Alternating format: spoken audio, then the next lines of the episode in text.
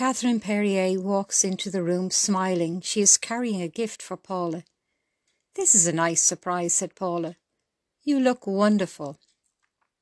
Thank you. Here is one of my pear tarts for your family, Paula. I have had a slice of your pear tart before. They're wonderful. I would like to take a look at the photographs you have. That's great, said Paula, opening the album she had on her desk.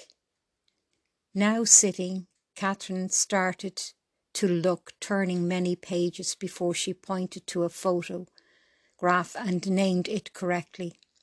This is very good, sighed Paula. Catherine began to speak.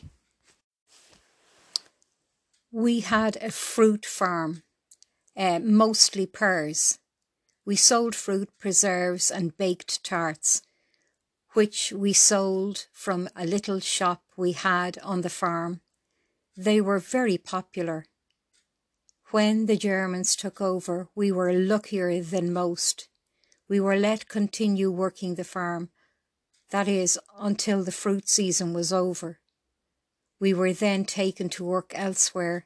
The men were taken first. I have no idea where. My mother, aunt, and I were on our own, afraid to leave the farm, as we had seen too much and feared for the men if we misbehaved. Later that night they came to take us. It was dark and we were ordered up into a truck. We were heading towards a town. The truck stopped outside the gates of a bottling factory.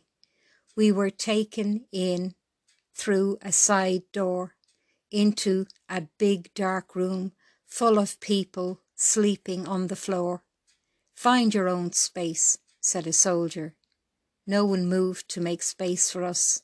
We spent the night standing huddled together in the cold. As the day dawned, the cramped bodies began to move. A woman spoke to, the, to us, trying to make space for us to sit.